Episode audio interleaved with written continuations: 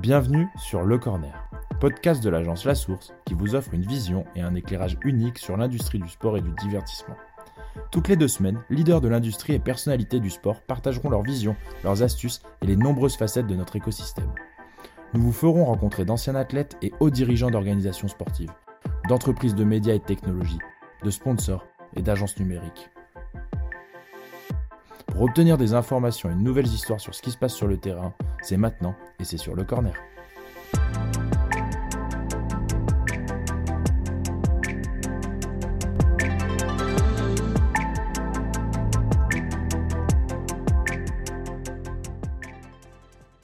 Aujourd'hui, nous partons à la rencontre de Mathieu Lacombe.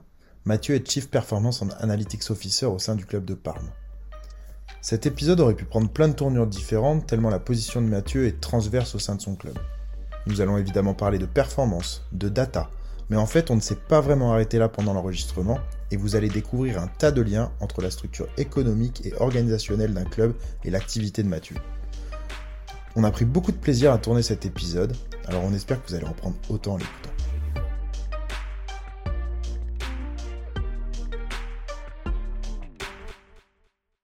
Bonjour à tous et bienvenue sur ce nouvel épisode Le Corner. Aujourd'hui, on a la chance de faire cet épisode avec Mathieu Lacombe. Mathieu Lacombe qui est en ce moment à Parme. Je suis accompagné aussi de Mathieu, éternel partenaire sur ce podcast, Mathieu Lille-Palette. Mathieu, je vais te laisser aujourd'hui faire l'intro de l'autre Mathieu, du coup Mathieu Lacombe, parce que vous avez une relation particulière, vous connaissez depuis quelques années, donc je pense que tu as beaucoup plus de choses à dire que moi. Matt, je te laisse la parole.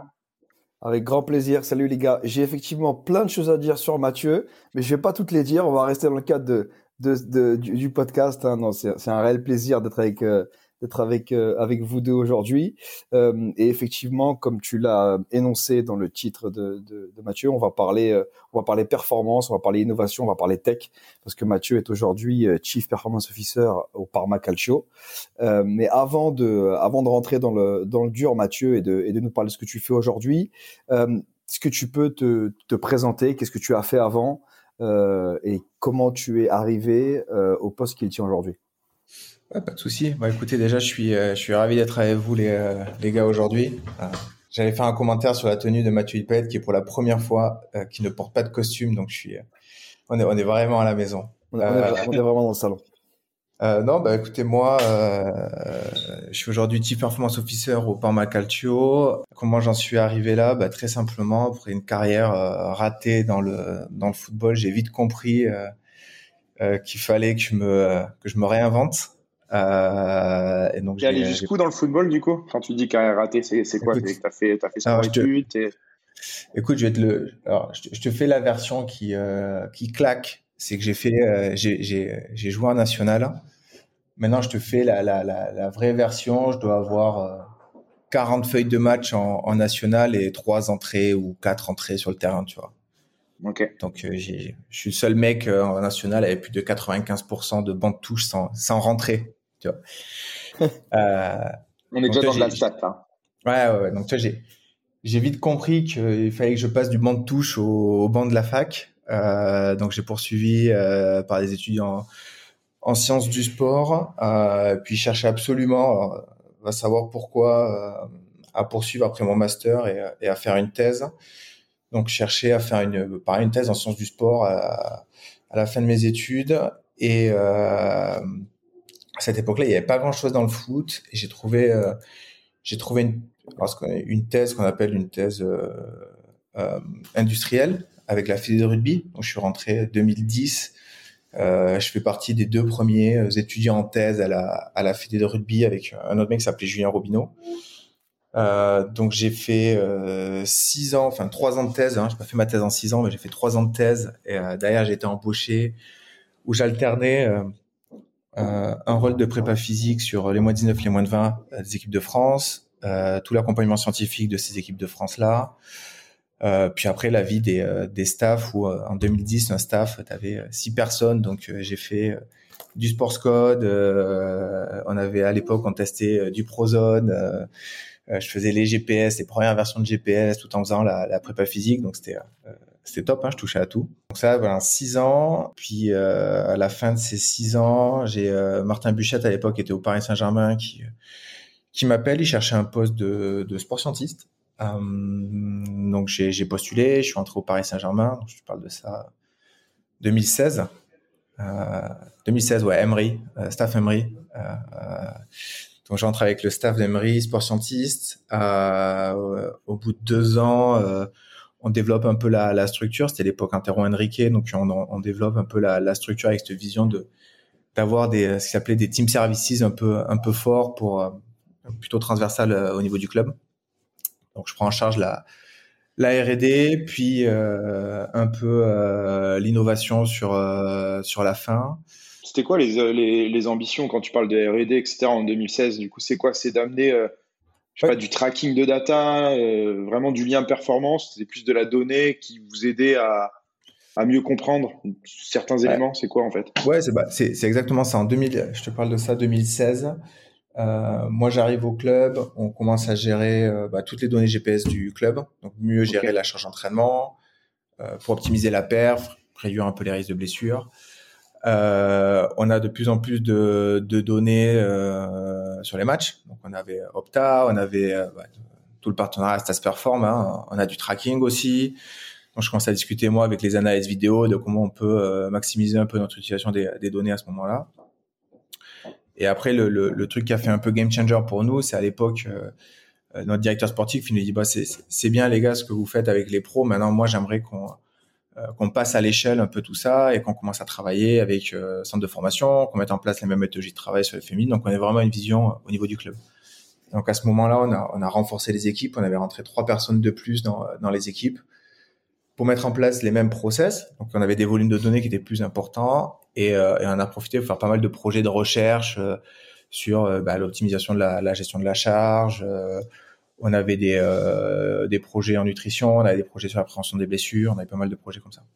Et dans ces années-là, les joueurs, ils sont déjà réceptifs à ce genre d'éléments ?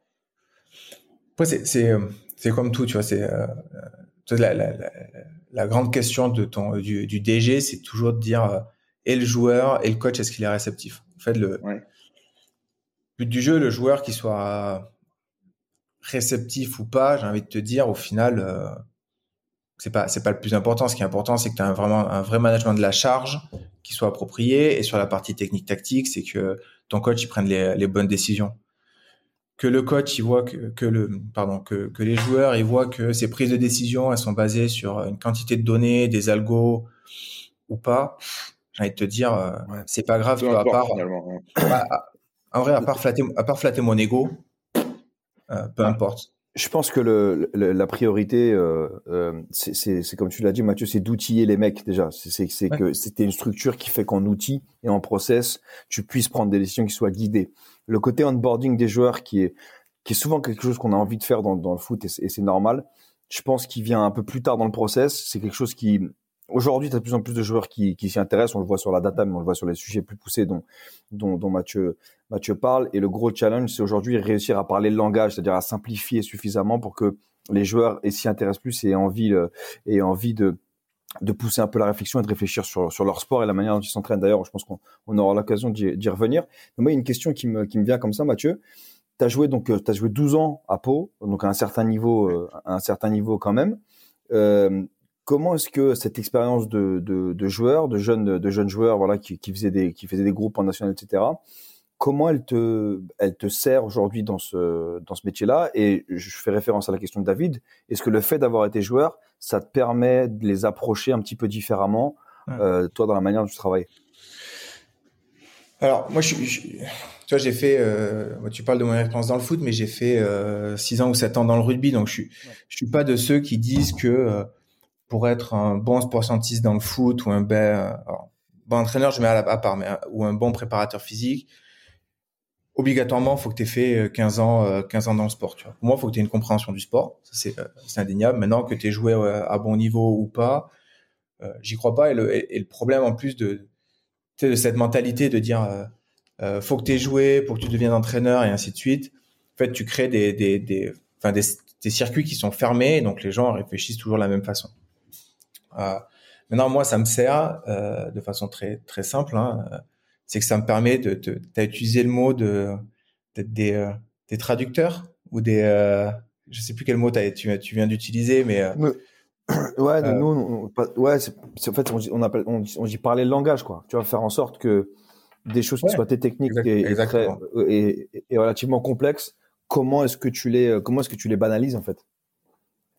Bah, exactement. Moi, c'est ce que ça me permet un peu plus de faire, et je le vois encore plus aujourd'hui à Parme. C'est que d'un côté, on a toutes les analyses qui sont basées sur nos données et sur nos recherches. Maintenant, si je vais parler à mon boss, le directeur sportif, ou si je vais parler à l'entraîneur et que je dis, ouais, mais tiens, là, il y en a une variation de 2 écarts types et ceci et cela.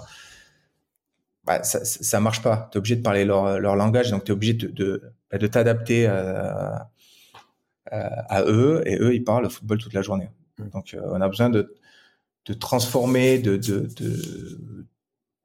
traduire, en fait, toutes ces données et ces analyses, bah, dans ce qui leur parle. Et ce qui leur parle, c'est le football.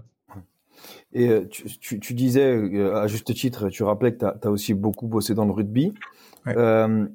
C'est quoi ton analyse aujourd'hui sur les différents sports, et quels sont ceux, selon toi, qui sont les meilleurs dans le travail de la performance, l'utilisation des technologies? On peut avoir cette fausse conception de dire le football, parce que c'est une économie supérieure, travaille mieux que les autres, mais quel est ton regard, toi, sur ça? En fait, faut essayer de comprendre un peu l'histoire d'où viennent toutes ces technos, et aujourd'hui, t'as deux approches qui sont dominantes. T'as vraiment l'approche purement data, stats, Moneyball et compagnie, qui est une approche très américaine. Donc là, tu discutes avec une équipe de baseball, ils sont 20 data scientists, dont 6 mecs s'occupent que du data cleaning, tu vois. Donc, ils sont hyper avancés dans tout ce qu'ils font. Nous, sur les sciences du sport, l'approche, elle est un peu différente. C'est arrivé vraiment d'Australie. Ça fait Australie, Angleterre, ça arrivait après en Europe. Donc, si tu me demandes quel est le sport numéro 1 sur une approche très data / orientée par physique, c'est l'AFL en Australie. AFL. Pour 2 raisons. 1, ça vient de là. Ouais. De 2, ils ont un système qui est avec un salary cap. Donc, en fait, tu as les équipes qui ont, en termes de revenus, ça a grossi, mais le salary cap a bloqué l'argent que tu peux mettre sur les joueurs. Donc, en fait, tu vas chercher du rendement. Tu vas chercher du rendement. C'est d'autres types d'optimisation, absolument. Donc, t'as les meilleurs centres d'entraînement du monde, t'as des équipes d'accompagnement scientifique qui sont colossales, et pour beaucoup d'équipes, ils font un travail qui est hyper, hyper avancé. T'as le rugby qui a fait... c'est pour ça que j'ai adoré passer mes 6 années au rugby, hein, c'est que le rugby, parce que tu avais une culture très académique à la base dans le rugby. Tu sais, le rugby, c'était dans les universités, donc tu avais cette culture très, très, très académique. Donc, très rapidement, ils ont eu une approche data, analyse vidéo, beaucoup de choses. Tu vas voir ce que font les Gallois ou les Australiens sur de l'analyse vidéo. Ils sont dans 10 ans d'avance sur... la plupart des équipes dans le football. Et bien évidemment, après, maintenant, le football, parce que t'as l'argent, et l'argent, les gens ont investi dans les technos, dans les personnes, et t'as rattrapé leur retard. Ça change la donne. Et ça, du coup, c'est quelque chose donc, que t'as fait dans le rugby, que t'as fait au sein du PSG, et tes fonctions sont exactement les mêmes au sein de Parme, ou c'est un peu différent? Moi, Parme, donc maintenant, c'est un club, donc pour les auditeurs, c'est un club qui est aujourd'hui en série B. Bon, moi, j'ai un souvenir de Parme qui est tout autre, hein, Bordeaux 99, pour ceux qui se souviennent. On gagne quand même 2-1, mais après, on prend un violent 6-0. Donc, c'est un club qui a une histoire, etc., qui est en série B. C'est quoi le contexte de ton arrivée là-bas, le choix d'aller en Italie, même le choix personnel, quoi, parce que tu pars de Paris. Tu peux nous raconter un peu tout ça? Moi, j'ai eu la chance de vivre deux super projets. Le premier qui était faisait de rugby. J'arrive au tout début du projet, on a construit plein de choses, et je suis parti à un moment donné où je sentais que on avait vraiment amorcé la pompe à Fédé de Rugby. Je rejoins le PSG à l'époque où c'est Martin Buchheit qui me fait venir, et parce que je sentais que c'était le début d'un super projet aussi. On a fait 5 années superbes. Et je te dis, cet été, c'est Parme qui m'appelle. En fait, pour l'histoire, hein, c'est que Parme a été racheté maintenant, ça doit faire 14 mois. Ouais, par un groupe qui s'appelle par un groupe américain qui s'appelle Cross Group, puis un groupe familial qui fait du business dans quoi à la base? Alors eux, dans le sport ou pas du tout? Pas du tout à la base, pas du tout, pas que eux à la base ils font tout ce qui est comment ils appellent ça, commodities, mais c'est ils ont une chaîne de magasins qui fait à la fois de l'essence et type les petits Total en France, tu vois. Okay. Ils en ont 400, ils font de la logistique, ils ont plein de business, et ils ont des business en Italie. Et en fait, le président de ça, qui s'appelle Kyle Krause, c'est un américano-italien, fan de calcio. Vous pouvez l'inviter au Opta Quiz. C'est vrai? Ouais, on n'y manquera pas. Il a une vraie connaissance. Ouais, qu'adore. Ouais, mais ça, je fais une digression, mais ça, tu vois, ça c'est hyper intéressant parce qu'en général, quand tu as de nouveaux actionnaires comme ça, et particulièrement, bon, si les Italiens, Italo-Américains, ça change, mais particulièrement les Américains, en général, on a une connaissance de la matière première qui est très pauvre. C'est-à-dire que les mecs qui investissent, notamment, on a David qui est bien placé pour le savoir, mais des mecs qui arrivent et qui investissent dans des clubs français qui viennent des États-Unis, en général connaissent très peu le sport et ça les freine beaucoup. Donc ça explique sûrement ton arrivée, le fait que toi t'aies été contacté, mais donc tu travailles avec un propriétaire qui déjà maîtrise un minimum le sujet. Jack qui maîtrise le sujet, et puis tu vois, tu parles des propriétaires américains, mais la plupart d'entre eux c'est des fonds d'investissement. Donc avec l'objectif qui est très simple, hein, maximiser une rentabilité à 3 à 5 ans, revente, exit, je fais de l'argent. Eux, ils ont, tu vois, quand ils parlent en projet, c'est un projet à 10 ans. Donc la première chose qu'ils font, c'est refonte du stade, refonte des infrastructures, et dans les valeurs premières du groupe, c'est investir dans des gens et dans des process.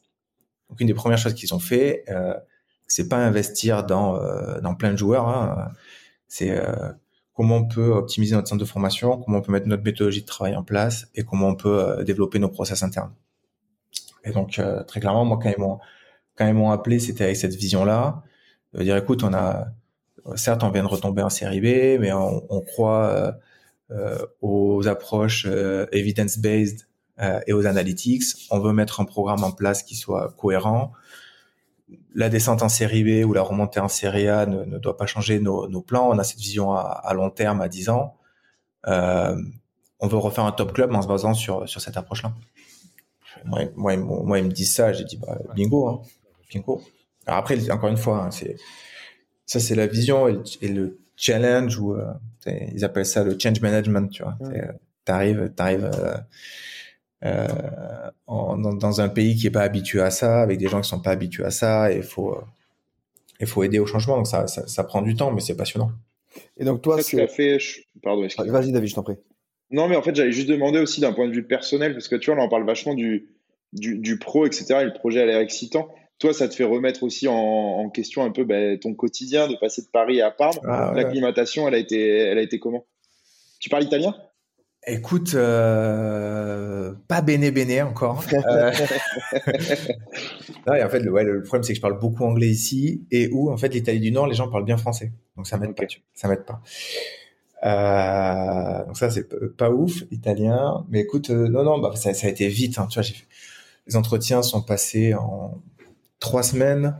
Pareil, je me suis plongé dans l'histoire du club, je me suis plongé dans toutes les interviews du président, je suis tombé un peu amoureux du projet. Et donc, je pense que j'ai un peu minimisé le changement que ça allait être de changement de vie, tu vois, parce que je voulais vraiment faire partie de ce projet-là. Okay. Et je pense que je t'avais appelé, Matt, ce jour-là, mais le 16 août, quand je me retrouve avec mon sac à dos là, à Colecchio, sans ma famille, à marcher dans les rues, tu vois, pour aller au premier jour à l'entraînement, je me dis, putain, qu'est-ce que je fous là, quoi. Tu vois, qu'est-ce que je fous là. Mais écoute, moi, on parle de changement de vie, l'important, c'était que la famille soit bien, que les enfants puissent aller à l'école, une bonne école. Donc ça a été, c'était la question de mon président qui me dit, qu'est-ce qui peut te retenir maintenant de signer à Parme? Je lui dis, bah, ma femme. Donc, c'était, ouais, j'ai géré un peu ça et pour être sûr que, tu vois, la balance, elle soit bien, parce que quand tu pars sur un projet comme ça, c'est toujours un projet un peu égoïste, mais si t'arrives pas à balancer la vie de famille et que les enfants sont tristes et que ta femme t'attend à la maison et que c'est compliqué, bah, t'arrives pas à avancer au niveau boulot. Donc, non, c'était hyper important pour nous. Puis ça a été vite, hein. Ouais, comme tu le dis, ça a été vite. Si en 3 semaines, tu remets un petit peu tout ça en question. Et c'est marrant, cette vision, là, surtout d'un point de vue joueur. C'est un joueur qui se fait transférer un peu du jour au lendemain, d'un club à un autre. Et effectivement, il change bah, de vie aussi et de quotidien. Et finalement, c'est pareil pour les staffs, etc. Et je pense que c'est quelque chose qui est vachement moins dit publiquement, tu vois. Bah, et encore, moi, j'ai une position... enfin, particulière, parce qu'elle entre sportif et les fonctions corporate, tu vois.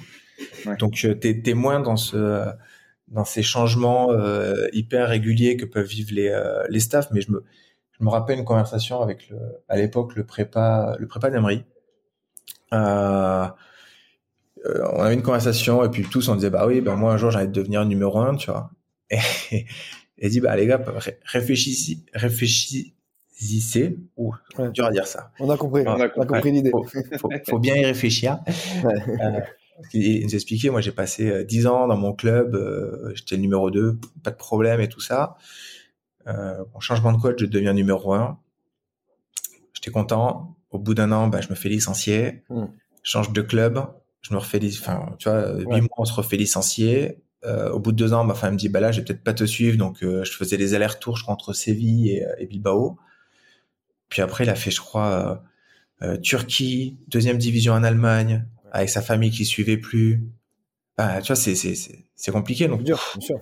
Franchement, j'ai de l'empathie pour eux. Et tu vois, souvent, c'est des staffs qui sont pointés du doigt parce que les gens, ils gagnent bien leur vie.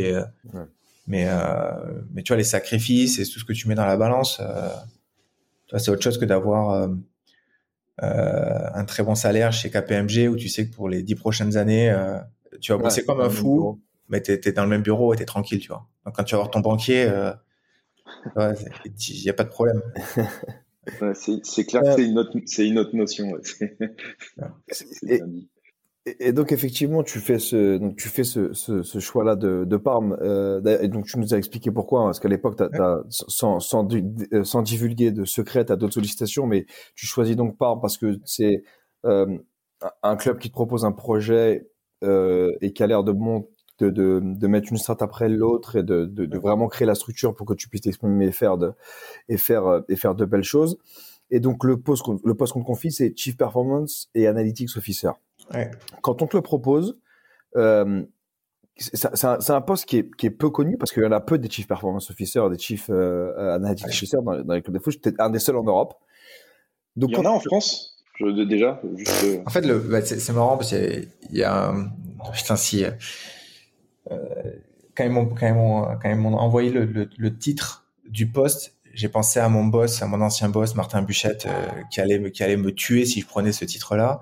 Parce qu'il avait fait justement un article sur le fait que c'est tous ces postes où la dénomination du poste, elle est toujours un peu floue, tu vois. Et donc, t'arrives à avoir des noms, des fois, qui veulent tout et rien dire, tu vois.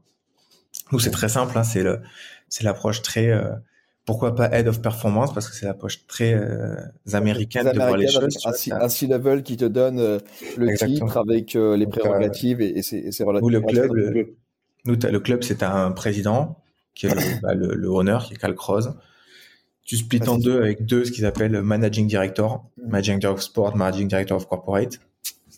Et après, tu descends et tu as ce qu'ils appellent les C-level. Donc, moi, c'est compliqué. C'est comme si j'étais head of ou directeur perf et directeur analytics, les deux en même temps, mais sauf que c'est un C-level. Donc ils ont enrobé ça.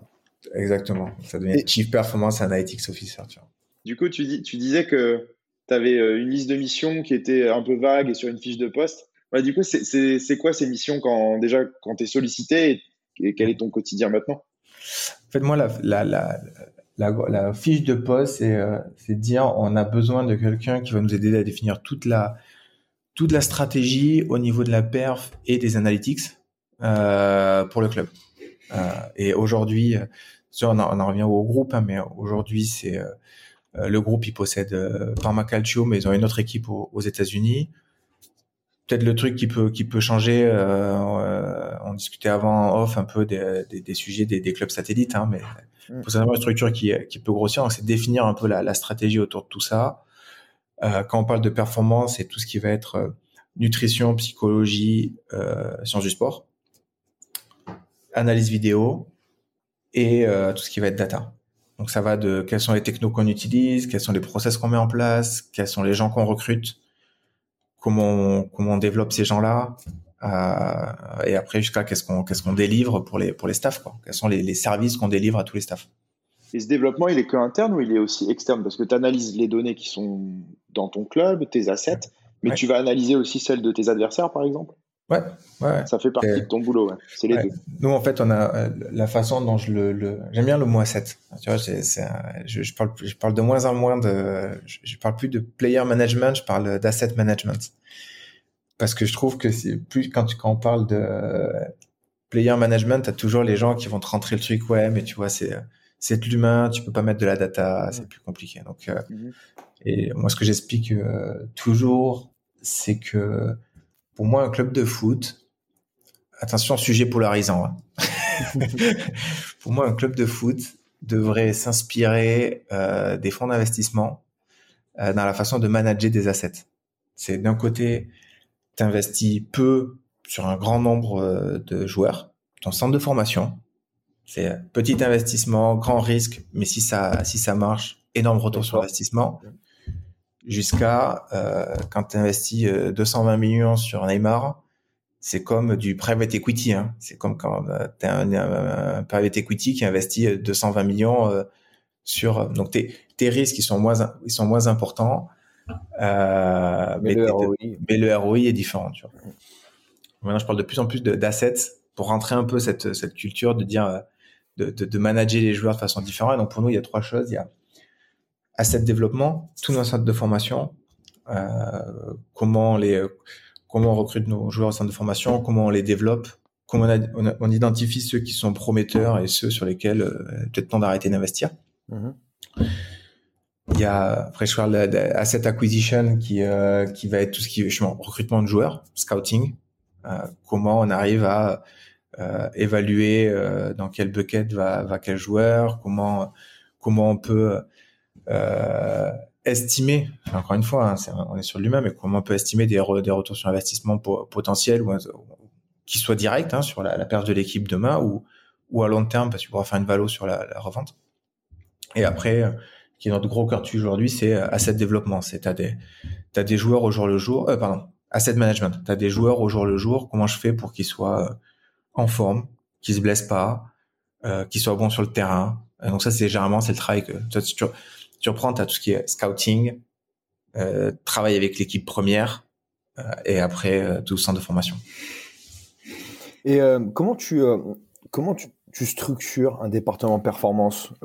Est-ce que comme ça, je sais que c'est difficile, mais tu peux nous donner une estimation du nombre de gars, pas nécessairement que t'as aujourd'hui, mais idéalement pour un club de la taille de Parme, on parle de combien de gars, on parle de quel type de poste, combien de strates, enfin comment tu, c'est quoi ta vision de l'équipe? Alors encore une fois, hein, c'est ma vision. Pareil, dans 2 ans, on refait le podcast et je vous dis non, mais en fait c'était vraiment du bullshit. Hein. Moi, bah, je c'est ce que j'essaie de prêcher en interne. On est une équipe qui doit déployer des services. D'accord. Donc après, on doit s'occuper de délivrer des services pour les scouts, délivrer des services pour le staff pro et délivrer des services pour le centre de formation. Donc, je crois beaucoup au fait d'avoir déjà un département qui est structuré en matrice. Donc, j'ai mes responsables de fonction, on va dire. Donc, mon responsable de la nutrition, mon responsable de l'analyse vidéo, mon responsable de la prépa, mon responsable de la data, on va dire. J'aime bien responsable sciences du sport et à terme responsable psychologie. Et donc ça, c'est mes responsables de fonction qui doivent faire en sorte que tous mes process sont alignés, qu'on ait les bonnes personnes, que les personnes dans les différents staffs se développent et ainsi de suite. Et généralement, ces personnes-là sont rattachées au staff des pros. Et après, tu déroules ça en fonction du nombre d'équipes que tu as. Et donc, c'est de la stratégie. Tu vas te dire, est-ce que pour mes moins de 19, j'ai besoin d'une personne à temps plein, ou est-ce que j'ai besoin de... Une personne peut couvrir 3 équipes. Est-ce que vraiment, sur mes U13, j'ai besoin d'avoir un sport scientiste ou pas? Je suis pas sûr, tu vois. Donc après, tu vas pondérer en fonction de ton projet et de tes moyens. Donc après, en termes de nombre de personnes, ça va dépendre de... On va dire, c'est toujours la matrice. C'est que est-ce que tu englobes tous les gens qui sont dans la matrice? Donc, est-ce que je te dis, bah, demain, tous les prépas, ils me sont rattachés. Donc, ça fait vite 5 ou 6 ou 7 prépas dans le club qui te sont rattachés. Ou est-ce que le rattachement est par équipe et toi, tu gères que t'es leader fonctionnel? Mais en gros, l'objectif à terme, c'est d'avoir 5 1 de moins 1, nutrition, performance humaine, data, analyse vidéo, psychologie. Tu vois, je pense que ça sera globalement comme ça. Et après, on est en train de travailler avec ces gens-là sur la définition de tous les microservices qu'on peut délivrer pour les staffs. Mmh. Comme si j'étais une boîte de consulting. Hein. Mmh. Ok, j'ai mon nutritionniste. Typiquement, on a une dizaine de microservices. Tu vois. C'est quoi ça s'appelle microservice? En fait, je trouve que c'est toujours pareil. Je trouve que tu comme tout ça, tu vois, toi tu me dis quel est ton métier, c'est pas clair. Mais tu vois, quand tu commences à dérouler et à descendre, tu commences à parler à un DG ou un directeur sportif d'un sport scientiste. Mmh. Tu vois, les gens ils comprennent pas, tu vois. Ouais. Et tu vois, moi j'ai eu le cas dans mon ancienne expérience. Hein, j'ai dit faudrait recruter des data scientists. On m'a dit mais il y en a déjà 5 au club. J'ai dit alors soit je suis pas au courant les mecs, mais ils sont où? Si, ouais, ils sont où? On m'a dit il y en a 3 là. J'ai dit non, ça c'est des analyses vidéo. On va dire, ah d'accord, il y en a déjà 3 dans ton équipe. Ah, je dis, ah non, ça c'est des sports scientistes. Et toi, les gens, ils comprennent pas, ça, c'est compliqué, tu vois. Donc en fait, ce que je suis en train... Exactement. Et pareil, quand tu dis un coach ou un directeur sportif, lui, il voit que la partie immergée de l'iceberg, et donc il dit, le nutritionniste, il donne des checkers à la fin de l'entraînement, et ils me disent qu'il faut manger le midi. Hein. Tu vois, ouais. Donc ce qu'on est en train de faire, nous, c'est de travailler toute une liste de microservices qui vont de... ok, nutrition, c'est quoi? C'est monitoring, enfin suivi de la composition corporelle, suivi de l'hydratation, suivi plutôt de la composition des muscles, savoir si musculairement les mecs ils sont bien. Ok. Après on a éducation. Éducation, c'est quoi? C'est des éducation en individuel, des cours. Faire les infographies, okay. Et à la fin, c'est nutrition, c'est tout ce qui va être planning quand tu as un déplacement, après l'entraînement, tout ce qui va être la récupération, jusqu'à périodiser tout ce qui va être supplémentation. Donc en fait, du coup, tu arrives à 10 services, et pour ça, tu es capable de dire, pour chaque service, ça a un coût, ça a un temps, donc quand tu as... Quand t'as ton président qui dit non mais moi je veux que la nutrition jusqu'au moins de 13 elles aient le même service, tu vois. Tu dis oui, ça c'est super beau, tu vois. Maintenant, est-ce que pour les moins de 13, tu veux que le coût de la nutrition te coûte 120 000 euros par an parce qu'il me faut un nutritionniste à plein temps, il me faut ça, il me faut ça, il me faut ça. De suite, tu reviens beaucoup plus terre à terre, tu vois. Tu commences à prioriser les choses. Tu priorises les choses. Ouais. Il y a un truc, je te laisse intervenir juste après, David, parce que je vois que tu t'apprêtes à sauter sur l'opportunité de poser une question. Mais il y a un truc qui me frappe dans ce que tu dis, parce que c'est encore un sujet qui, je trouve, en France est évité, c'est la psychologie.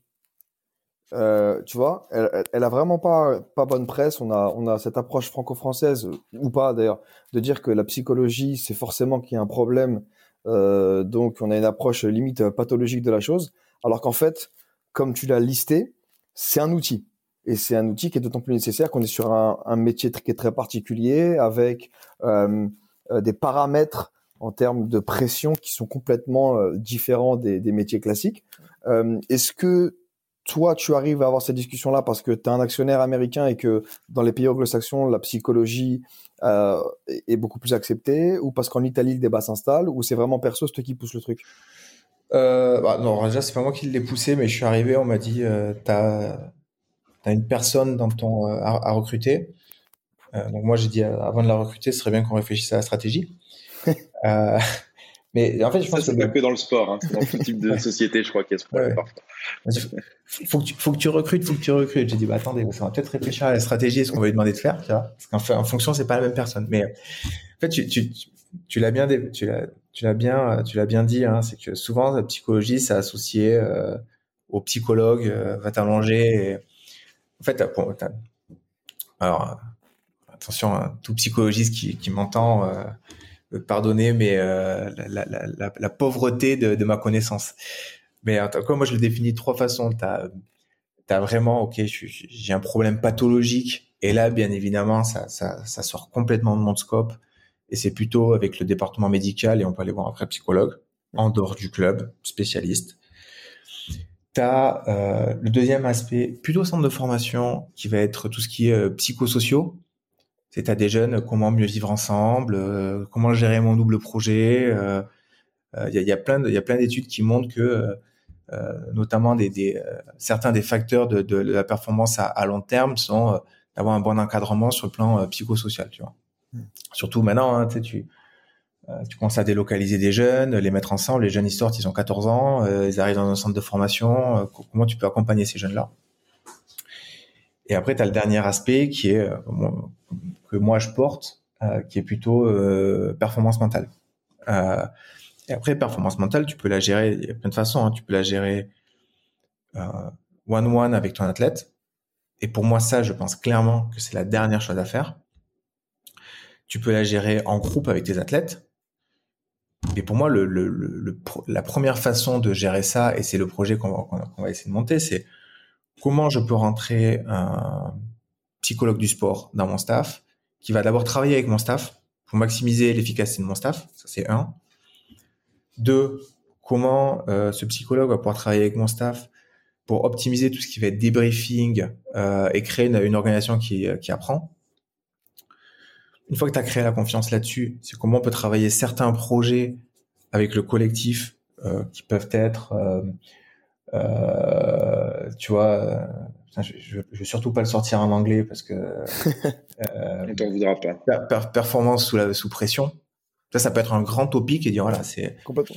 Quand ça va ou ça va pas bien, c'est voilà, il y a le travail technique, il y a le travail tactique et sur le plan psychologique, on va travailler la performance sous pression. C'est un grand projet, on le travaille, on le débriefe ensemble et après t'as plein de façons de le faire, tu vois. Nous il y a performer sous pression. Tout ce qui va être chez les jeunes, des facteurs d'autodétermination, de motivation, comment on peut travailler tout ça. Et la dernière étape, c'est d'aller jusqu'au one-one avec l'athlète et de le travailler. Mais et je pense que souvent c'est perçu comme ça, c'est oulala, on va rentrer un psychologue dans mon staff qui va aller parler avec mes joueurs, mais non parce que c'est moi le coach qui parle avec les joueurs, tu vois.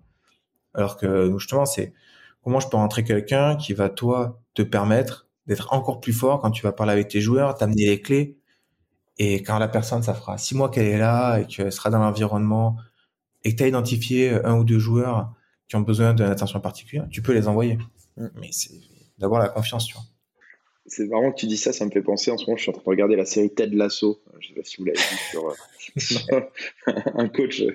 Bon, pour les auditeurs qui ne l'ont pas vu, c'est un coach de foot américain qui devient coach de football en première ligue. Et il y a effectivement un moment, un passage avec un psychologue et ça me fait penser à ce que tu dis, c'est que c'est très connoté et qu'au final, on a besoin encore d'éduquer les gens sur tout ça. Moi, j'ai une autre question parce que là, on a eu une approche très RH et très RH.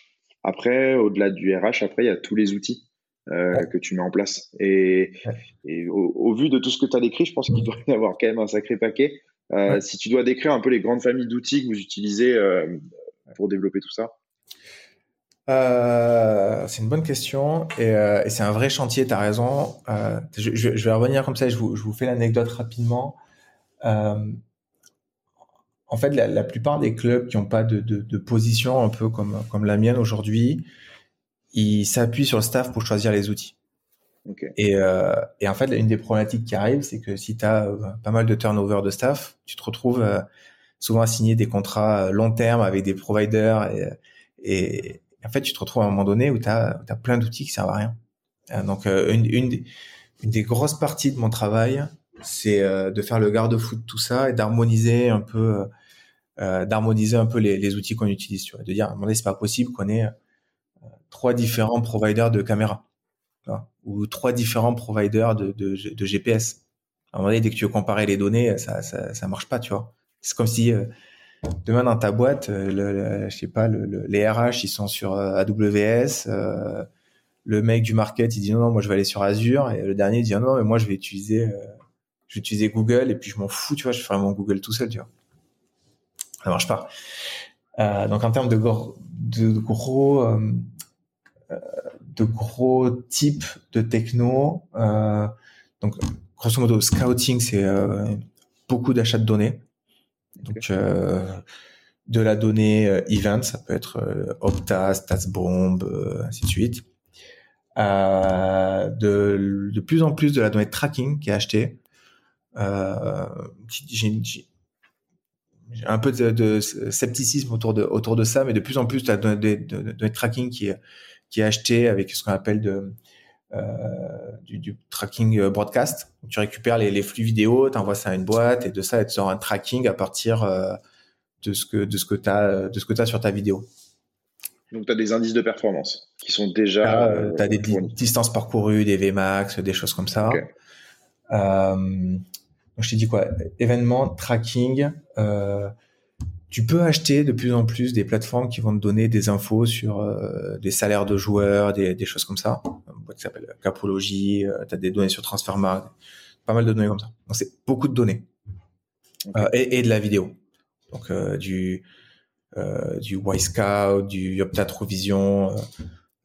Au lieu de te dire à ton scout, tu vas te déplacer sur tous les terrains de France. Aujourd'hui, tu as la possibilité de te connecter sur une plateforme et de dire, je vais me regarder tous les matchs des U17 ou Pays-Bas, tu vois, et t'as la liste et tu te regardes les matchs depuis la maison, quoi.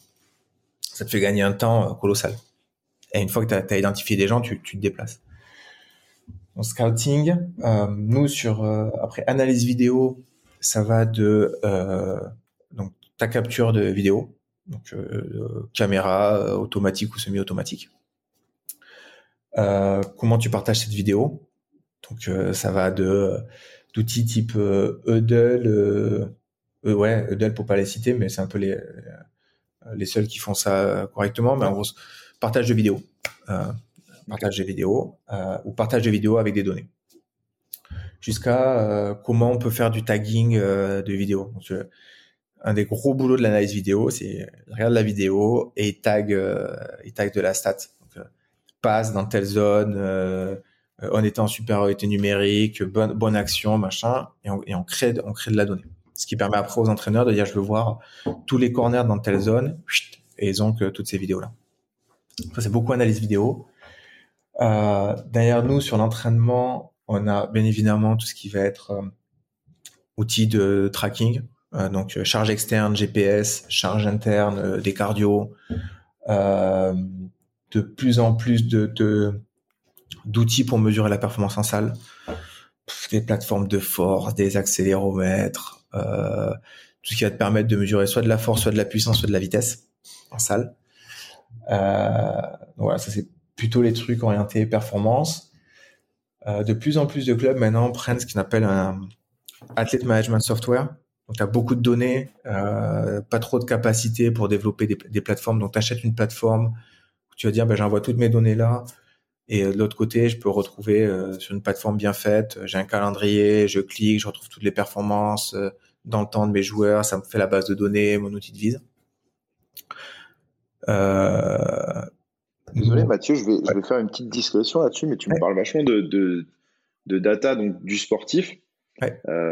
C'est peut-être une question tricky, mais cette donnée, elle appartient au club du coup, parce que tu as besoin d'historique. Donc, tu passes d'un attaquant à un autre. Ouais.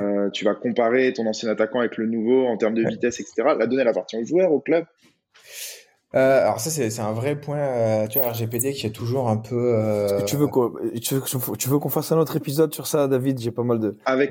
Il y a pas mal de choses à dire. Mais la question, mais pour le coup, il m'est venu un peu comme ça parce que c'est tricky comme sujet. Ouais. T'as raison. En fait, toute la donnée, on va dire, d'event, tout ce qui est à partir de la vidéo, c'est à celui qui la collecte. Hein. Celui qui la collecte, c'est sa donnée à lui, d'accord. Donc voilà, c'est pas celle du joueur. Tout ce qui va être à partir de tests physiques, à partir du moment où le joueur prend part au test, c'est qu'il a donné son consentement. Donc de plus en plus, ce qu'on fait maintenant dans les contrats des joueurs, c'est qu'il y a des pré-consentements à l'utilisation de leurs données. Je crois que point d'interrogation, mais peut-être je me dis, je crois que l'UEFA est en train de réfléchir à des moyens pour que le joueur puisse avoir accès à ces données le jour où il part d'un club. Mais par contre, toi, tu peux très bien les garder. Le seul point touchy, c'est tout ce qui va être vraiment données médicales, historique des blessures. Si le joueur te le demande, tu devrais pouvoir supprimer une partie des données. Et tu as la FIFPro aussi, hein, qui a un groupe de travail bien entendu spécifiquement sur ça, notamment sur tout ce qui est des sujets un peu plus sensibles, hein, médicaux, etc. Ouais. Ok. Je te laisse continuer sur les outils, c'était juste... Non, mais c'est une vraie question. Hein. Une autre ouverture pour un autre épisode, du coup, Mathieu, j'ai retenu. Ouais. Non, c'est une vraie question. Après aussi, on fait tout ça aussi pour que les joueurs...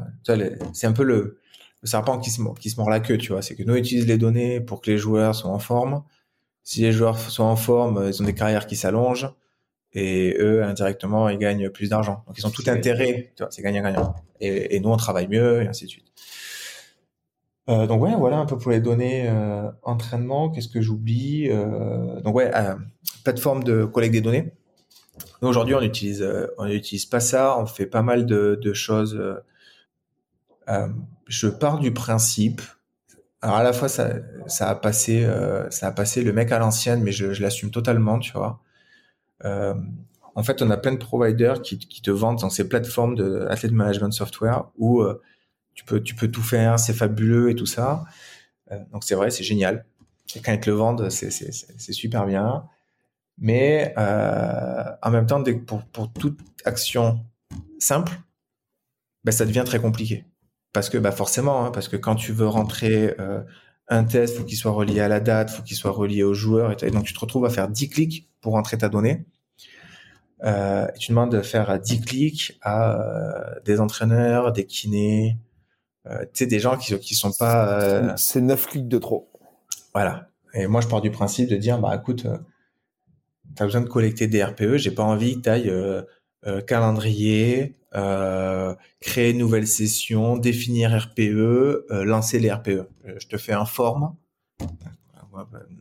Google Form ou ce que tu veux, tu vois, t'as des trucs un peu plus pro maintenant, mais je te fais un form, t'as un clic, je te mets même sur ton iPhone là, un clic et tu rentres tes trucs, c'est fait et après moi je fais le post-traitement de mon côté. Donc, en fait nous on utilise des formes, base de données, Amazon, Azure, ce que tu veux. On se connecte donc soit via des formes, soit via glisser-déposer de fichiers Excel, soit via des API. On fait toute l'agrégation et après, on va créer nos dashboards avec des outils type Power BI, Tableau. Je suis très Tableau, donc Tableau. Et ça fait 95% du boulot. J'ai tout le monde là-bas qui me remercie parce que j'ai transformé un process qui leur prenait 8 clics et dont ils voyaient pas trop la valeur ajoutée, un process qui prend un clic, une seconde. Et c'est ça qu'il faut. En fait, du coup, c'est des choses simples. Mais tu vois, choses simples pour avoir la compliance. Tout à l'heure, on parlait de parler langage et on parlait beaucoup du langage du foot, mais il y a un truc qui est absolument clé dans le monde du foot forcément du foot pro, c'est la user experience. Effectivement, c'est des gens qui sont, pour la plupart, quand on parle du terrain, c'est des gens qui sont pas forcément intéressés et pas formés à la tech. Donc, il faut que tout outil qui soit utilisé soit aussi simple à utiliser qu'une application qui correspond à ton iPhone et qu'ils utilisent tous les jours. Et ça, toutes les boîtes qui fournissent des outils pour la performance doivent prendre ce pli-là et se dire, quand on réfléchit nos produits, avant, on faisait des trucs super complexes parce que le mec qui utilisait nos outils, c'était seulement l'analyse vidéo, c'était seulement data scientist et lui, il est tech savvy, il sait le faire. Aujourd'hui, si tu veux développer ton marché, il faut que tu aies une interface qui soit hyper claire et une UX qui soit, qui soit la plus simple possible. Et ça, c'est un vrai virage dans l'industrie pour tout ce qui touche la performance. Ça, je te rejoins complètement. Ouais, et tu vois, ça, du coup, la vision de demain, c'est ça pour vous, la vision de ce que doit devenir un peu ton métier, Mathieu, dans les 2-3 années à venir? Parce que comme on disait, apparemment, il y en a manifestement peu dans les clubs. Donc déjà qu'il y en ait dans les clubs, c'est la première étape. Ouais. Et après, c'est ça, cette vision de rendre les choses simples. Ouais, de rendre les choses simples, de permettre à des gens qui n'ont pas cette culture de collecter de la donnée. Tu vois, donc pour eux, ça doit être le plus simple possible. Que nous, on s'occupe de tout ce qui est au milieu, tu vois, et qu'on le rende. Tu vois, au début, on parlait nous de data as a service. Je préfère maintenant dire insights as a service. C'est je te rends pas de la donnée, moi je te rends je te rends l'information. Je te rends de l'information, tu vois. Et on a eu le gros truc pendant un moment, c'était de dire, OK, il faut qu'on arrive à créer pour les coachs des dashboards. C'est le gros truc de la BI, hein, des dashboards interactifs pour qu'ils puissent aller comparer. Et je clique ici et je fais ci et tout ça. J'ai passé 3 ans à me casser les dents là-dessus, à développer des dashboards. Et aujourd'hui, j'ai un super dashboard. Il est pour moi. De ce dashboard, j'en sors un PDF. Ce PDF, il part sur WhatsApp. Et en fait, l'information, elle arrive là où les gens, ils sont, tu vois. Ouais. Ils ouvrent ce PDF, c'est pas interactif, ils ont ce qu'ils veulent. Et s'il leur faut une info de plus, une fois par mois, ils vont m'envoyer un message et me dire, écoute, est-ce que tu peux creuser sur ce joueur, et je te renvoie une deuxième information. Mais c'est pas un coach de 55 ans qui a 6 minutes à consacrer à ça parce qu'il a une conf de presse, ses joueurs à gérer, qui va aller sur un dashboard et regarder les trucs, tu vois. Encore une fois, j'ai des produits pour mes analystes ou mes sports scientifiques qui sont différents, et eux, ils peuvent avoir l'interactivité et creuser un peu dans les trucs. Donc, tout ce qu'on fait pour les staffs qui doivent prendre des décisions sur le terrain, hyper simple. Tu sais, je suis 100% d'accord avec ce que dit Mathieu. Je fais une analogie régulièrement qui est pas forcément la plus heureuse, mais qui forcément paraît vraie. Ça me fait penser à cette mouvance que tu as eue dans la com pour les organisations sportives ou autres d'ailleurs, de vouloir essayer d'amener les gens sur leur plateforme propre. On veut amener les gens vers le site, on veut amener les gens vers l'appli, on veut qu'ils viennent dans notre univers. Et pour ça, on va aller sur Twitter, sur Facebook, où tu veux, pour essayer de les drainer. Ça n'arrive pas. C'est-à-dire que tu as ton core fan qui a ses habitudes et qui va aller sur le site et sur l'appli. Il continuera à le faire, mais si le mec il est sur Facebook, il est sur Twitter, sur Instagram, c'est là-bas que tu dois aller lui proposer le contenu. Tu changeras pas son parcours. C'est hyper difficile. Alors que consolider son expérience sur la plateforme sur laquelle il est, en lui donnant une information supplémentaire et qui fait qu'il se sent encore plus confortable, je pense que c'est la clé. Ça a été la clé d'un point de vue comme marketing, et je pense que les organisations l'ont compris aujourd'hui. Dans quelque chose de beaucoup plus technique qu'est le métier de Mathieu, je suis persuadé que c'est aussi la même réflexion et le même chemin qu'il faut emprunter. D'ailleurs, c'est marrant parce que je bossais avec une boîte et on a fait 2-3 brainstorms là-dessus, mais idée de business pour celui qui veut le monter, et je suis prêt à lâcher du temps pour ça. J'ai passé à David parce que là, tu as un serial entrepreneur en face de toi. Je sais. À 18h30, la boîte est déposée. Attention. Ah oui. Ça fait un teaser pour le podcast quand on va le lancer. Je dirais qu'il y a une idée. Je discutais avec des potes qui me disent on veut réfléchir à la MS de demain, tu vois, quel est le flow, le user experience, ce que tu veux, tu vois. Et je leur ai dit en fait moi mon besoin aujourd'hui, encore une fois, il est très singulier, je le sais, tu vois. Et moi ce que j'ai besoin, c'est de créer une machine à balancer des rapports et de me dire je rentre mes données, j'ai mon head coach qui veut ce rapport simplifié en italien, toi tu l'as en italien. Mon entraîneur des gardiens qui est suédois, il veut ce rapport, il a en suédois. Tel joueur, ils veulent ces rapports, ils les ont ici. Et après c'est mon coach italien, je vais lui envoyer sur sa boîte mail, il a son ordi. C'est un jeune, mon entraîneur des gardiens, le rapport je vais le dropper dans son WhatsApp. Et mes joueurs, ça sera soit WhatsApp, soit Instagram. Et en fait, tu as des possibilités de faire ça aujourd'hui, tu vois. Et en fait, je crois de plus en plus qu'il faut envoyer. Je ne crois plus au dashboard, je crois plutôt à des choses qui sont du storytelling. Et si c'est 2-3 pages, tac, tac, tac, tu racontes ton histoire comme ça. Envoyer, individualiser, envoyer là où les gens y sont. Et tu l'as dit. Et franchement, si demain, il faut que j'envoie des rapports en message privé sur Instagram à des joueurs, je m'en fous. C'est la meilleure façon que j'ai qu'ils le lisent. Complètement. Et il y a un autre truc absolument clé que tu as dit, tu l'as résumé tout à l'heure, la différence entre data insight.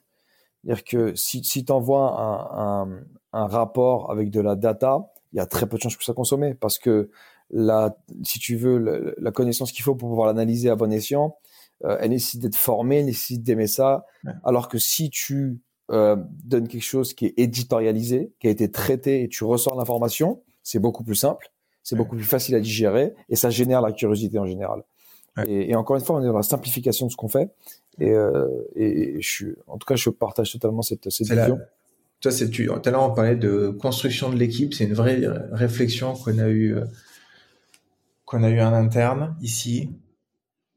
Donc, bien évidemment, on est en train de finaliser notre process de recrutement sur un data scientist. On va prendre un mec qui est très bon sur la partie techno. Mmh. Derrière, tu as envie d'avoir un numéro 2 qui va être très, très bon sur du machine learning. Ouais. Le troisième que je prends, et ça peut être en part-time, c'est un data journaliste. Ouais. Ah, Tom. Ouais. On a eu cette discussion sur Tom, tu vois. Pour ceux qui ne connaissent pas, Tom Worville qui est parti à Red Bull. Red Bull. Mais qui faisait quoi du coup avant Tom pour les auditeurs juste pour... Pardon, il était chez The Athletic, un journal anglais. Anglais de foot. Et en fait, il prenait des données et ils en faisaient des super éditos et ils te racontaient l'histoire, tu vois. Et avant ça, il était data scientist chez Opta. Exactement. Et le mec est très bon. Il a vraiment cette culture à prendre de la donnée et à te raconter une histoire, tu vois, de sorte que tout le monde lit l'histoire, se dit ah ouais, top, tu vois. Mm. Et je pense que tu auras 2 mois de consommation plus tard. C'est tac tac tac, tes 2-3 graphes qui sont parlants par eux-mêmes, qui ramassent de l'information et plutôt de la donnée un peu éditorialisée. Je ne crois plus du tout, mais alors plus du tout, à ce dashboard avec 8 graphes et tout à la même place où tu prends le truc et le premier truc que tu fais c'est waouh, elle est où mon info là, ouais là waouh, ça me fait peur, tu vois. Ouais. Et je préfère faire 5 slides avec 5 graphes tu vois, avec des choses qui sont bien orientées et assez visuelles, qu'avoir un dashboard qui reprend tout et surtout que j'imagine que tu as envie que ton asset retiennent 1 ou 2 informations finalement. Si tu lui en envoies trop, il ne retiendra pas tout. Ouais, exactement. Donc, exactement. Ouais. C'est marrant, il y a 1 heure, je ne pensais pas que cet épisode il allait ressembler à ça. Il est plein de surprises, Mathieu Lacombe. Ouais. Et il n'y en a pas par les cuisines encore. Et on a pas encore parlé cuisine, mais c'est ouais, je m'attendais pas du tout à ça parce qu'en fait c'est ton métier, il est. Tu vois, moi, je fais pas du tout la même chose que toi. Je suis pas du tout dans le côté sport, vraiment. Je suis plus côté com, marketing, etc. Ouais. Finalement, le côté économique de la chose. Et en fait, on se rend compte qu'il y a énormément de liens entre les deux. Bon, ça, on pouvait s'en douter, mais on se rend compte surtout que le côté sport est en train de tendre à devenir un côté économique comme nous on l'est dans les métiers de com, marketing. Quand tu dis que finalement, il faut s'affranchir du staff pour choisir ses outils, quand tu dis qu'il faut aller pousser la donnée sur un WhatsApp, sur un Instagram, on se rend compte que ça change. Tu crois que c'est dû au fait que les clubs maintenant sont justement gérés par soit des fonds d'investissement, des groupes privés qui sont là aussi avec des ambitions économiques autres que celles qu'il y avait il y a 20 ans? Tu penses que c'est un lien? En fait, pour moi, t'as une partie économique qui est indéniable. Tu vois, c'était quoi? C'était hier, ils ont sorti la stat entre Lille qui se qualifie en Ligue des Champions ou pas, c'est 18 millions de différence, tu vois.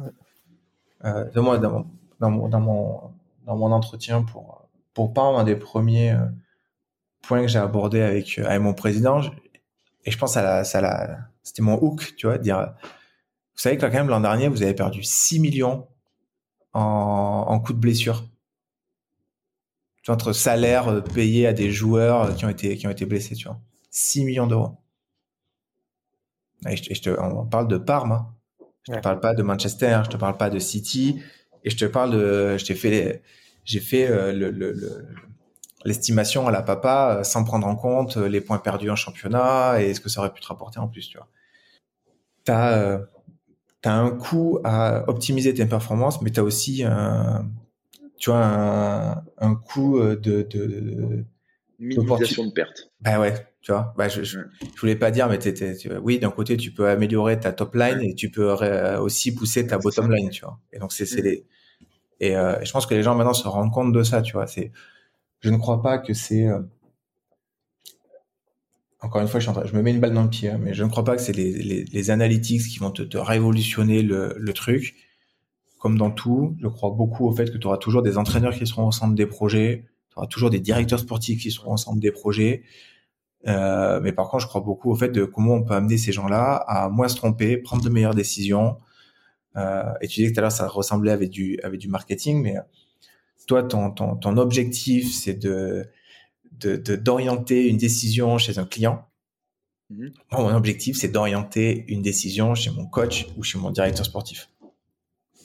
Même chose. On va parler de comment. Il y a plein de process qui peuvent être similaires. Ah, c'est les mêmes mécanismes. Ouais. Je pense qu'on s'est trop. Une des choses où on s'est beaucoup cassé les dents, et c'est pour ça que des fois le métier il a pris du temps à décoller.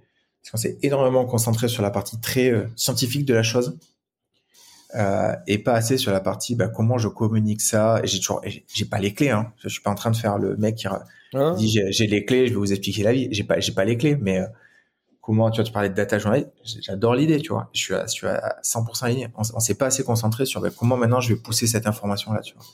On est resté sur le sport scientiste qui va passer 3 heures à analyser ses données et envoyer un Excel à un coach qui va même pas le lire. Tu penses parce qu'on laisse ça aux médias aujourd'hui ? Non, parce que ce matin, je lisais sur l'équipe, par exemple, on comparait c'était en rugby les différents botteurs en équipe de France et leurs stats, et on laisse ça à un média de traiter cette information. Non, moi je pense que c'est la façon dont ont été faits les staffs depuis toujours. C'était entraîneur et entraîneur adjoint, entraîneur adjoint prépa. T'as mis un peu d'analyse vidéo, mais en fait, t'es quand même, t'as peu de diversité quand même, tu vois. Parce que généralement, le prépa, il a fait plus ou moins les mêmes études que ton entraîneur. L'analyse vidéo, plus ou moins la même chose. Et donc, t'as manqué de diversité. Et donc, comme t'as manqué de diversité, t'as manqué de nouvelles idées et t'es toujours dans le même truc de dire, on va faire ce bon vieux Excel parce que j'ai vu que mon ancien boss, il faisait ce bon vieux Excel et je te le ramène là et on fait la même chose. Et on a l'impression qu'on fait des trucs de ouf, mais on n'a pas révolutionné grand chose. Donc, tu vois, je trouverais. Après, c'est dur à vendre de dire, à ton boss, c'est quoi ta deuxième recrue ? Je veux un mec qui fait du market, tu vois. Ouais. Ouais, sur le sportif, ouais. Ça peut être super, mais. Ça doit faire partie d'une vision un peu plus longue, mais je pense que c'est effectivement clé pour la réussite du projet. Ouais, ouais. C'est comme tu disais, la diversité des profils qui fait que tu adresses tous les besoins, et c'est vers 50 ans, je pense. Ouais. Complètement. C'est un truc dont je rêverais, c'est de me dire, écoute, j'ai un jour par semaine, je bosse avec un data journaliste, et tous les 15 jours, c'est pas un rapport qu'on va envoyer, mais c'est une newsletter interne, où on va raconter l'histoire de la charge d'entraînement, où on va raconter l'histoire de nos performances en match sous forme digeste, où le mec il va lire ça dans le bus ou sur ses toilettes et qui va dire putain j'ai chopé un truc, tu vois, il faut qu'on active, c'est vrai, il a raison, tu vois. Et je pense même tes supporters ils seraient ravis de pouvoir lire ça parfois. Si tu as le droit d'en partager un minimum d'informations. Ouais, je suis d'accord. C'est important aussi, parce que tu vois, les supporters, c'est des fans de foot, ils sont en recherche d'informations sur leur club, ils vont aujourd'hui les chercher dans les médias, et le club a aussi une opportunité de reprendre un peu la parole sur ce sujet-là. Ouais. Et tu as raison sur un truc, David, c'est qu'on a beaucoup laissé ces sujets-là aux médias. Et le club, la position pendant très longtemps, ça a été non, on dit rien, on communique pas sur les performances, parce qu'on se protège, etc. Tu peux pas te protéger. Ta performance, les gens ont l'information, elle est décortiquée par des milliers de personnes. Donc, le mieux que tu puisses faire, c'est ok, moi j'ai plus d'informations que les autres parce que j'en ai chez moi qui sont inaccessibles. Je vais aussi délivrer un message. Et ce message, il va m'être bénéfique en termes d'image, en termes de proximité avec mes fans. Et c'est un vrai sujet. Mais le problème, et c'est un truc auquel Mathieu, je pense, est confronté tous les jours, c'est que c'est un tel changement de culture pour le foot que ça prend beaucoup de temps. Le foot professionnel, ce qu'il aime, c'est être refermé sur lui-même. Il est dans des centres d'entraînement qui sont loin des centres-villes pour que ce soit difficile d'y aller. Il y a des barrières tout autour des terrains. Les entraînements sont pas ouverts au public. Et donc, tu vois, ça dénote de la manière dont travaille le foot.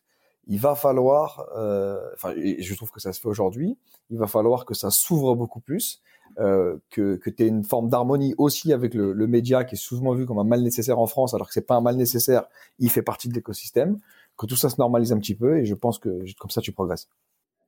Pas mal de pistes de réflexion et de nouveaux sujets pour les prochains épisodes, Mathieu. Absolument. Ok, et j'ai une dernière question avant qu'on arrête cet épisode. C'est quoi les références aujourd'hui dans le milieu? Donc on a parlé de l'AFL en Australie, etc. Mais si on prend un club, on va rester dans le foot. Si on prend les clubs de foot qui sont très en avance en Europe, c'est qui? Alors, si je les cite pas, je vais me faire. Alors, City qui fait très bien les choses, c'est indéniable. Alors ils sont. Alors, t'as d'un côté le côté très com, tu sais qu'ils sont très bons sur Analytics, mais en même temps c'est très opaque, tu sais pas du tout ce qu'ils font, mais ils ont fait vraiment une équipe de rockstar avec Brian Prestige, ils ont été vraiment chopés, donc Laurie Shaw qui était à Harvard, Brian qui bossait chez Tableau, ils ont Ravi Mistry qui était Tableau Zen Master qui a pu être distinction dans le truc, ils ont vraiment été chercher des mecs très très bons et ils sont très bons. J'aimerais dire Barça, mais là ils ont une fuite des talents qui est énorme récemment, avec Javi Fernandez qui est parti, Raúl Pérez qui est parti il y a peu de temps. Donc, très honnêtement aujourd'hui je sais pas ce que ça vaut, à part leur Innovation Hub, mais derrière ça je sais pas trop ce qu'ils mettent en place. Liverpool avec l'équipe sur le scouting indéniable, avec l'équipe de Ian Graham et compagnie, ils sont très très forts. Je pense que sur la partie hyper physique, t'as Red Bull, le groupe Red Bull. Ouais. Alors, encore une fois, ils font des choses bien, mais je pense qu'ils sont dans une position de vraiment changer la façon de faire les choses dans les années à venir s'ils sont assez smart, parce qu'ils possèdent à la fois de la... Tu vois, on parlait de diversité, mais ils possèdent...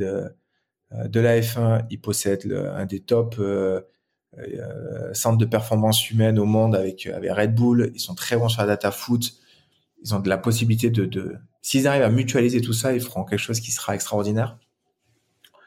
Après, sur le développement des talents, il y a Benfica et il y a un mec dont on parle pas assez qui s'appelle Suds. Je dirais pas son... C'est Sudarshan Gola Parshian. Bon, si pas mal. Ça va, ça va, tu pas mal, ça va. Ouais, ouais, ça va, tu me dis quoi. Bon, si il va m'appeler, il va me tuer. Ils ont une approche de la data qui est très, moi j'aime beaucoup, qui est très pragmatique. C'est pas très fancy, mais en tout cas sur le développement des talents et ce qu'ils font en termes de valo des joueurs et de transfert entre la data et les décisions au jour le jour, ils sont top. Et c'est pour ça qu'ils ont sur leur balance des transferts, ils sont toujours en positif. Hein. Donc ouais, c'est les 4-5 gros clubs qui avancent fort selon moi. J'en ai pas cité un en France, c'est très triste.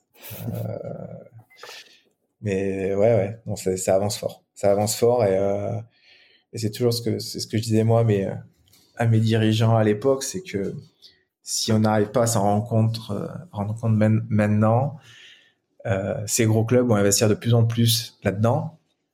Donc déjà pour les rattraper, ça va être fini. Et en plus, ils ont des courbes d'expérience qui va faire que plus ça avance, plus le fossé qui va se créer va être exponentiel. C'est encore le début. Tu vois, on a vu plein de choses superbes. Et tu vois dans les confs, tu vois plein de choses super sexy. Mais le vrai game changer, je pense, c'est qu'aujourd'hui, on a rendu les analytics dans le foot hyper sexy. Et donc, tu te permets de réattirer des talents phénoménaux. Aujourd'hui, les meilleurs ont envie de bosser dans le foot. Et ça, je suis d'accord avec toi, c'est un vrai game changer. Ouais. Le seul problème, c'est que les meilleurs ont envie de bosser dans le foot et après 2 ans, ils n'ont plus envie d'y bosser. Il faut encore que nous, on apprenne en tant que club de sport, c'est comment ces talents peuvent arriver. Comment tu les gardes. Comment tu les gardes, comment tu arrives à les garder motivés et comment... Mais ça a trait au changement culturel un peu plus global pour le foot dont on parlait avant. Pour l'industrie, ouais. C'est l'industrie qui se structure. Soyons positifs. Exactement. Finissons sur une note positive. Ouais. Et dernière question, plus à titre perso, dans ta vie italienne, qu'est-ce qu'on te souhaite pour les prochains mois, les prochaines années ? Écoute, déjà de bien parler l'italien. Tu vois, déjà ça m'aidera beaucoup. Une remontée rapide en Serie A, ça on le souhaite pour le club et pour le groupe. Et puis nous, écoute, je pars du principe que chaque expérience est une super opportunité pour apprendre. Donc il se passe plein de choses en ce moment. C'est hyper riche. Donc voilà. Hein. Alors on souhaite une remontée historique pour le club. Exactement. On souhaite de bien apprendre l'italien. On souhaite de t'épanouir dans tes fonctions. Voilà, et d'avoir un beau projet qui se développe, tu vois, une remontée, mais qui soit basée sur une bonne approche basée sur, on va dire, data ou evidence-based, quoi. Très clair. Le projet qui aboutit comme il a été annoncé au départ. Exactement. C'est toujours ça. Très cool, en tout cas, merci beaucoup. Et ouais, ce que je disais un petit peu plus tôt là dans l'épisode, je m'attendais pas à ça quand on a commencé cet épisode. Pour les auditeurs, j'ai découvert la ligne édito assez tard parce que à la base, ça devait être JB qui devait le faire, mais sa petite est malade aujourd'hui et j'ai découvert l'édito quelques minutes avant de tourner ce podcast. Un épisode qui devait être très orienté sport-performance, mais pas que finalement quand on l'écoute et quand on l'analyse. À notre tour, on va faire de l'analyse. Donc, merci beaucoup pour ça. Je pense qu'on a amené aussi plein d'autres sujets qu'il faudra qu'on réfléchisse sur du plus long terme. Ma dernière question, Mathieu, si on doit inviter quelqu'un dans ce podcast tu aimerais écouter. Écoute... si vous voulez parler vraiment perf, Martin Buchheit ou Yann Lemeur qui sont respectifs, qui étaient à Paris Saint-Germain, maintenant à Lille, et Yann qui est à Monaco, qui sont des monstres sur la partie vraiment perf et sciences du sport. Monaco vient de recruter une personne qui s'appelle Vignesh, qui est très bon aussi. Attendons qu'il parle un peu français et ça vaudra le coup de le faire venir. Ça va faire venir un Luc Borne qui est co-honneur du Toulouse FC sur la partie analytique, qui vous fera un des meilleurs épisodes de votre vie. Hein. Merci Mathieu pour cet épisode. Toujours un plaisir. Merci à vous. Et merci aux auditeurs qui ont tenu plus d'une heure. Salut les gars. À très bientôt. Ciao. Ça y est, vous êtes arrivés à la fin de cet épisode. On espère que vous l'avez apprécié et si c'est le cas, n'hésitez pas à lui donner 5 étoiles sur votre plateforme d'écoute préférée. En attendant, vous pouvez toujours visiter notre site internet www.lasource.io pour en savoir plus sur nos activités ou tout simplement vous abonner à notre newsletter pour recevoir le meilleur de l'actualité sport et tech chaque mois dans votre boîte mail. Et je vous dis à bientôt pour un nouvel épisode Le Corner. Le Corner.